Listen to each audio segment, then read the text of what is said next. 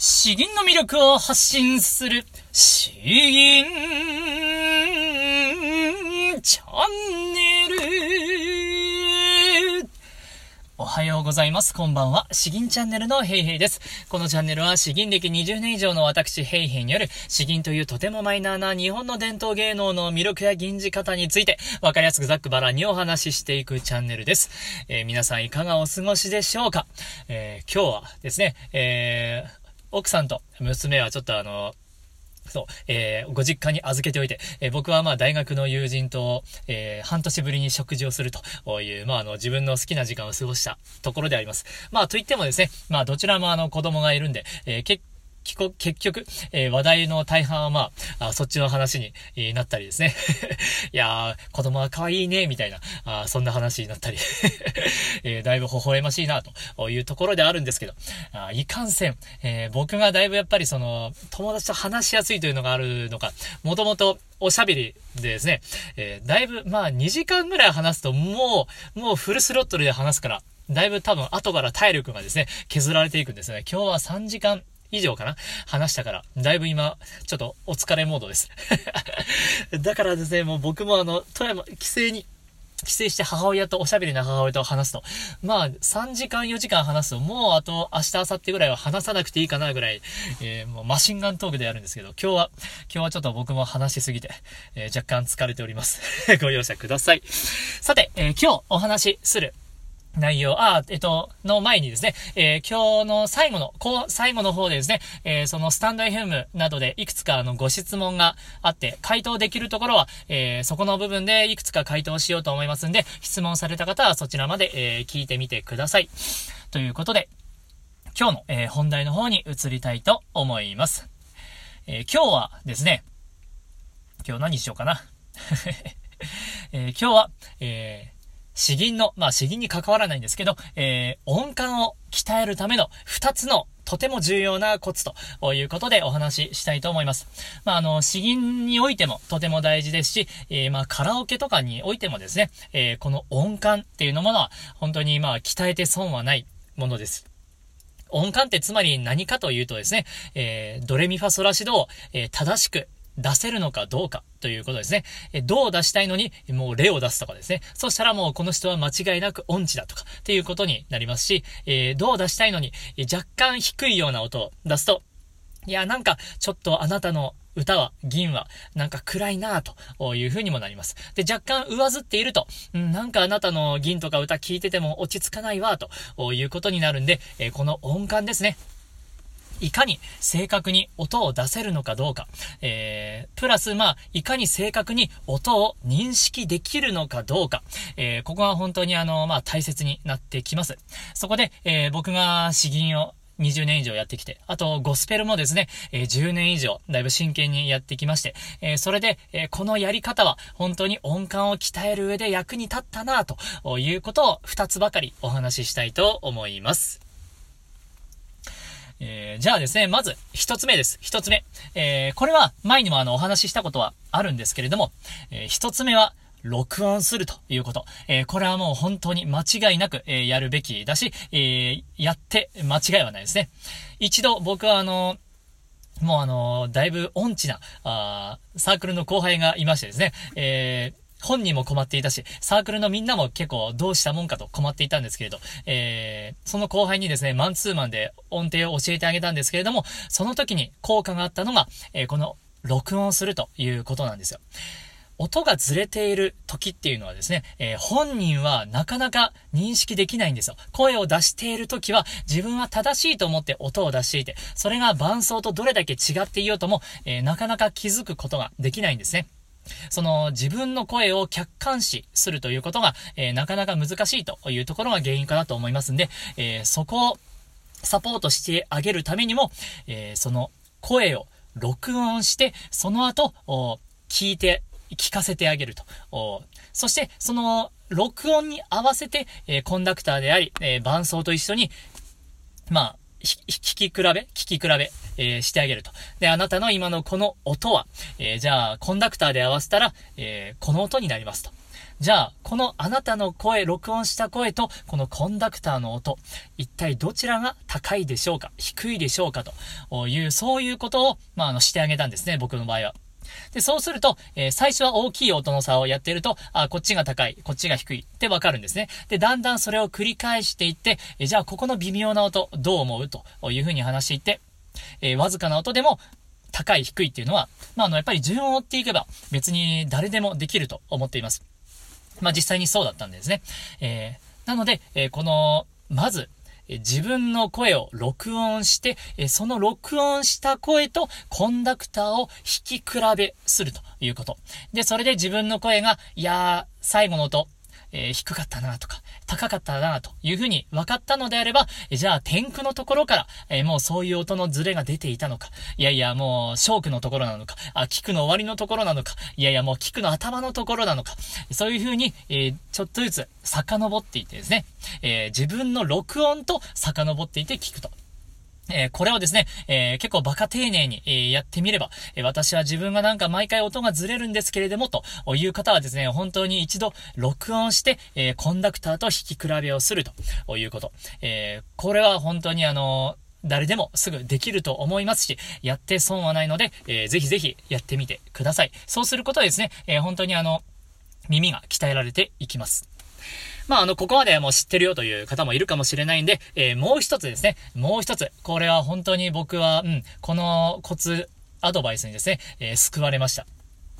これはですね、あの、ゴスペルにおいて僕が学んだ音感を鍛える方法、を鍛えるというかコツですね、コツ、えー、なんですけれども、えそれはですね、えー、自分の感覚を思い込むということです。これどういうことかということなんですけれども、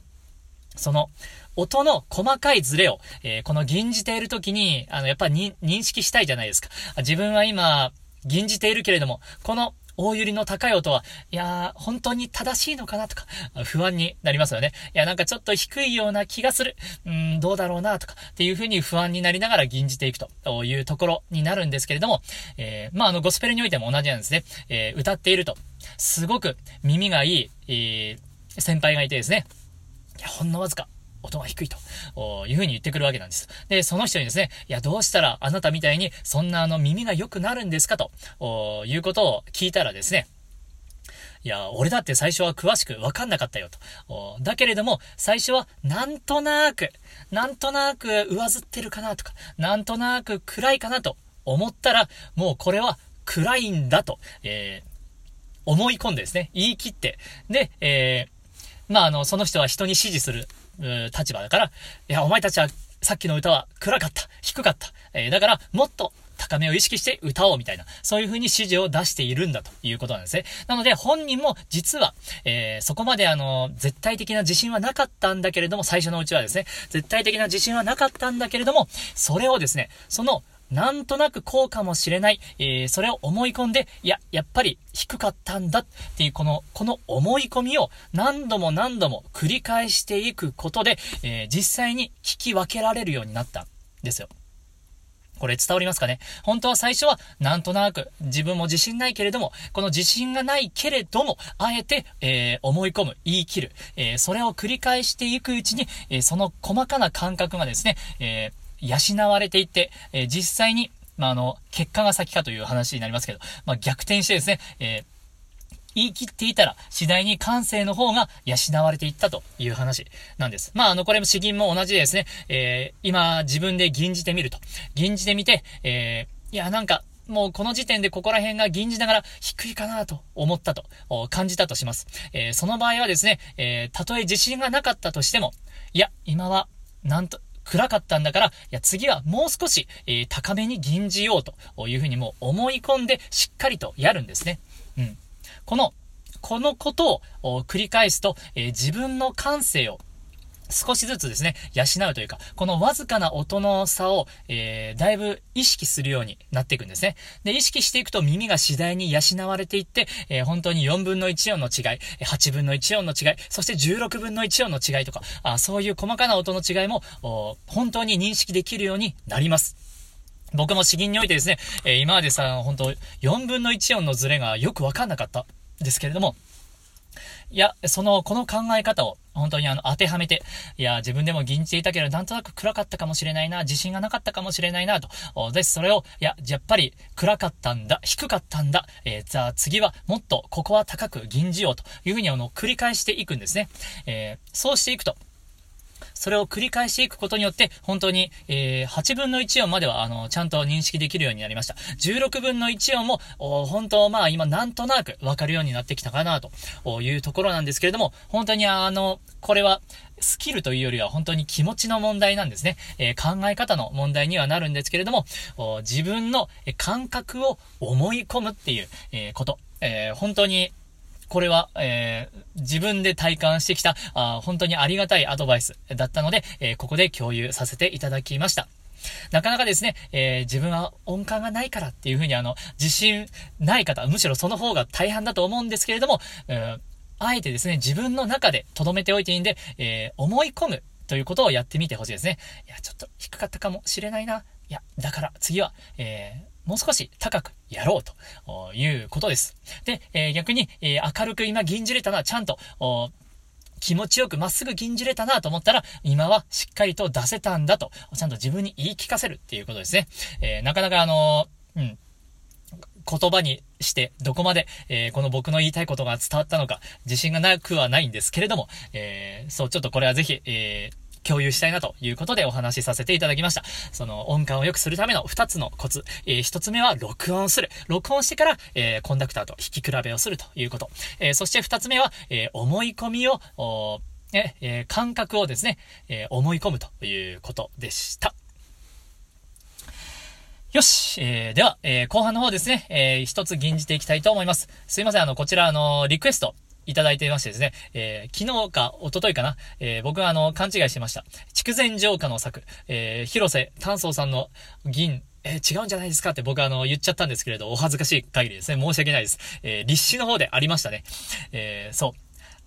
う。長尾修水のあれ、筑前城下、松前城下と僕見間違えたのかな？うん。えー、そう。やっちゃったな、ということなんで、ありましたね。筑前城下の作、えー、広瀬丹宗の立志ですね、立志。えー、なので、えー、こちらを一本で吟じてほしいですというリクエストがありましたので、えー、そちらを吟じていきたいかなと思います。まず、詩文の方からですね、え読んでいきます。筑前城下の作、広瀬丹宗。福敵門頭、波、天を打つ。当時の蓄積、おのずから依然たり。源平、海に没す。あと、なおあり。人口、官を制すこと、久しくつとう。官を制すこと久しくつとう。ん、かな？うん。えー、上角、影は浮かぶ、春歩の月。原価、声は隠る、母臭の煙。将兵、将あり、君、監守せよ。諸々の水曜に、古戦をつなぐ。なかなかちょっと意味が難しいですね、これは。うん。敵国降伏の、額を掲げた、あ八幡宮の楼門あたりは、今もなお、えー、波は天を打つばかりに高く激しいと。当時の海岸に築かれたこの防壁ですね。ボール、防壁の後も依然として昔のままに残っている。えー、猛虎10万の兵が、あ海に没した後も、今なおそのままに、えー、残されていてですね、えー、この地から、あ船で下もうたことも久しく伝えられていると。このようにこの地は多くの歴史を持つ旧跡ではあるが、あ今日は全く変わって春の月が海に城郭の影を浮かべて美しく、夕暮れに迫る巣のあたりは、えー、玄関の声が流れてゆく。なんと太平の様子が見えるではないか。ここかしこのしだれ柳の下に、えー、商い線かな？商船をつなぎ、安心してそれぞれに商いをしているのも、全く太平の恩恵に良くしているからである。まあ、あの、昔は本当に激しい跡だったけれども、今はとても美しいなという話ですね。まあ、このコントラストがあるからこそ、なおこの美しさが一層際立つのかなということなので、えー、まあ、前半は激しく、後半は、え美しくというところになるのかなというざっくりな 本当にざっくりな認識で申し訳ないんですけれども、えー、それで吟じていこうかなと思います。えー、一本ですね、一本。うん、あまり声が出るか。けるかな？うん、うん、よし。筑前城下の作広瀬炭素福的門徒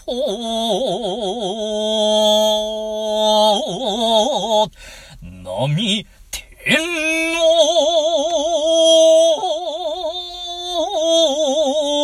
を打つ当時の蓄積おのずから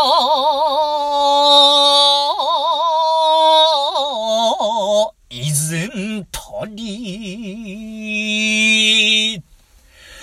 源平海に没す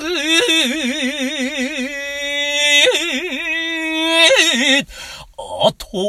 なお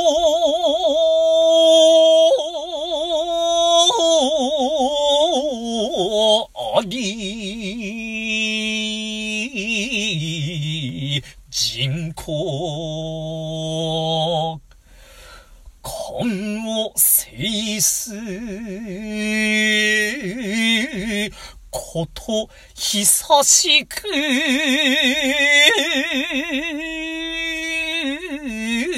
つと上角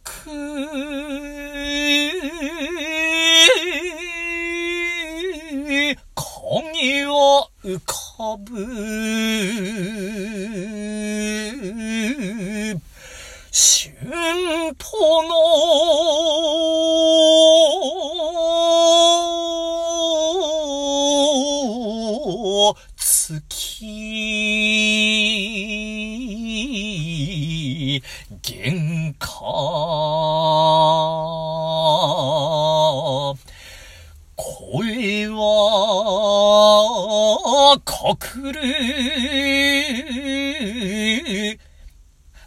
と間違えたな。いや、申し訳ない。玄関、声は隠る、墓地の煙、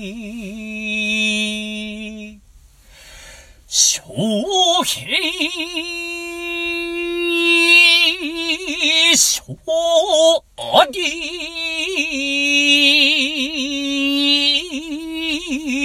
君監視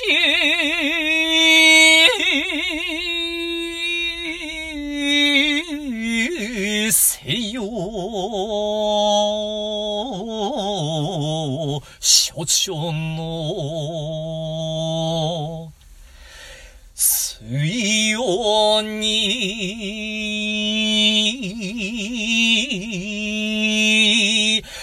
古戦の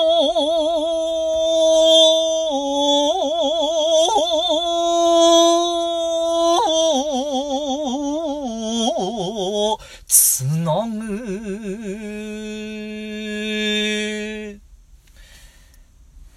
いやー、やり直して。ごめんなさい。えー、ちょっと銀じ直す元気なかったです。いや、申し訳ないですね。えー、そう、いや、申し訳ない。そう、声は、声は隠す。うん、ここにもちょっとなんかちっちゃい揺り上げがあるんですけど。いやー、うん、やられちゃいましたね。ちょっと難しかったかな。というところです。まあ、あの、そうですね、本当にちょっと、ちょっとなかなか、えー、僕もあまり吟じたことはないんですが、うん、言葉が、言葉がなかなか難しくて、僕も頭に綺麗に入ってこなくてですね、うん、ちょっと難しかったなというのが、うん、正直に ところです。ただまあ、やはり、やはりですね、えー、いや、過去、源平とかですね、いろんな戦争の跡が、あここにしっかりと刻まれていて、だけれども、えー、この城郭影は浮かぶ春歩の月ですね。もうあの、この辺りからですね、もう一気に、えー、この優しい、美しい、平穏なあ光景があもう美しく、えー、広がっているということなんですね。えー、なので、まあ、あの、ここからだいぶ僕はテンポダウンをして、えー、場面がクッと切り替わるようにしました。言葉もより一層丁寧に優しく、え、吟じたつもりではあります。うん。ですかね。という、この前半の強い銀じ方、後半の優しい銀じ方、えー、ここをいかに、えー、コントラストをつけるところが、まあ、一つのポイントかなというところです。えー、もっともっと、えちゃんとやってればですね、もっと色々言えるかもしれないんですけれども、えー、申し訳ないです。えー、この辺ですね。えやっぱあの、一本、一本でやるとなんか、お腹使ってお腹が減りますね。えというところです。えそうですね。あとは、あすいません。で、えっ、と、いくつか、え質問をいただきましたんで、それもちょっとあの、さらさらっと、え答えれるやつをちょっと答えたいと思います。え一つ目ですね、あの、リクエストがありました。えー、鈴田久金、えー、さんの、えー、新大使の銀をちょっと銀じてもらえませんかというリクエストがあったんですけれども、え、さすがにですね、僕も新大使は、えー、そう、折調が、不調があったとしても、僕はちょっと銀じるの厳しいかなというところなんで、え、このリクエストはごめんなさいということです。えー、あとはですね、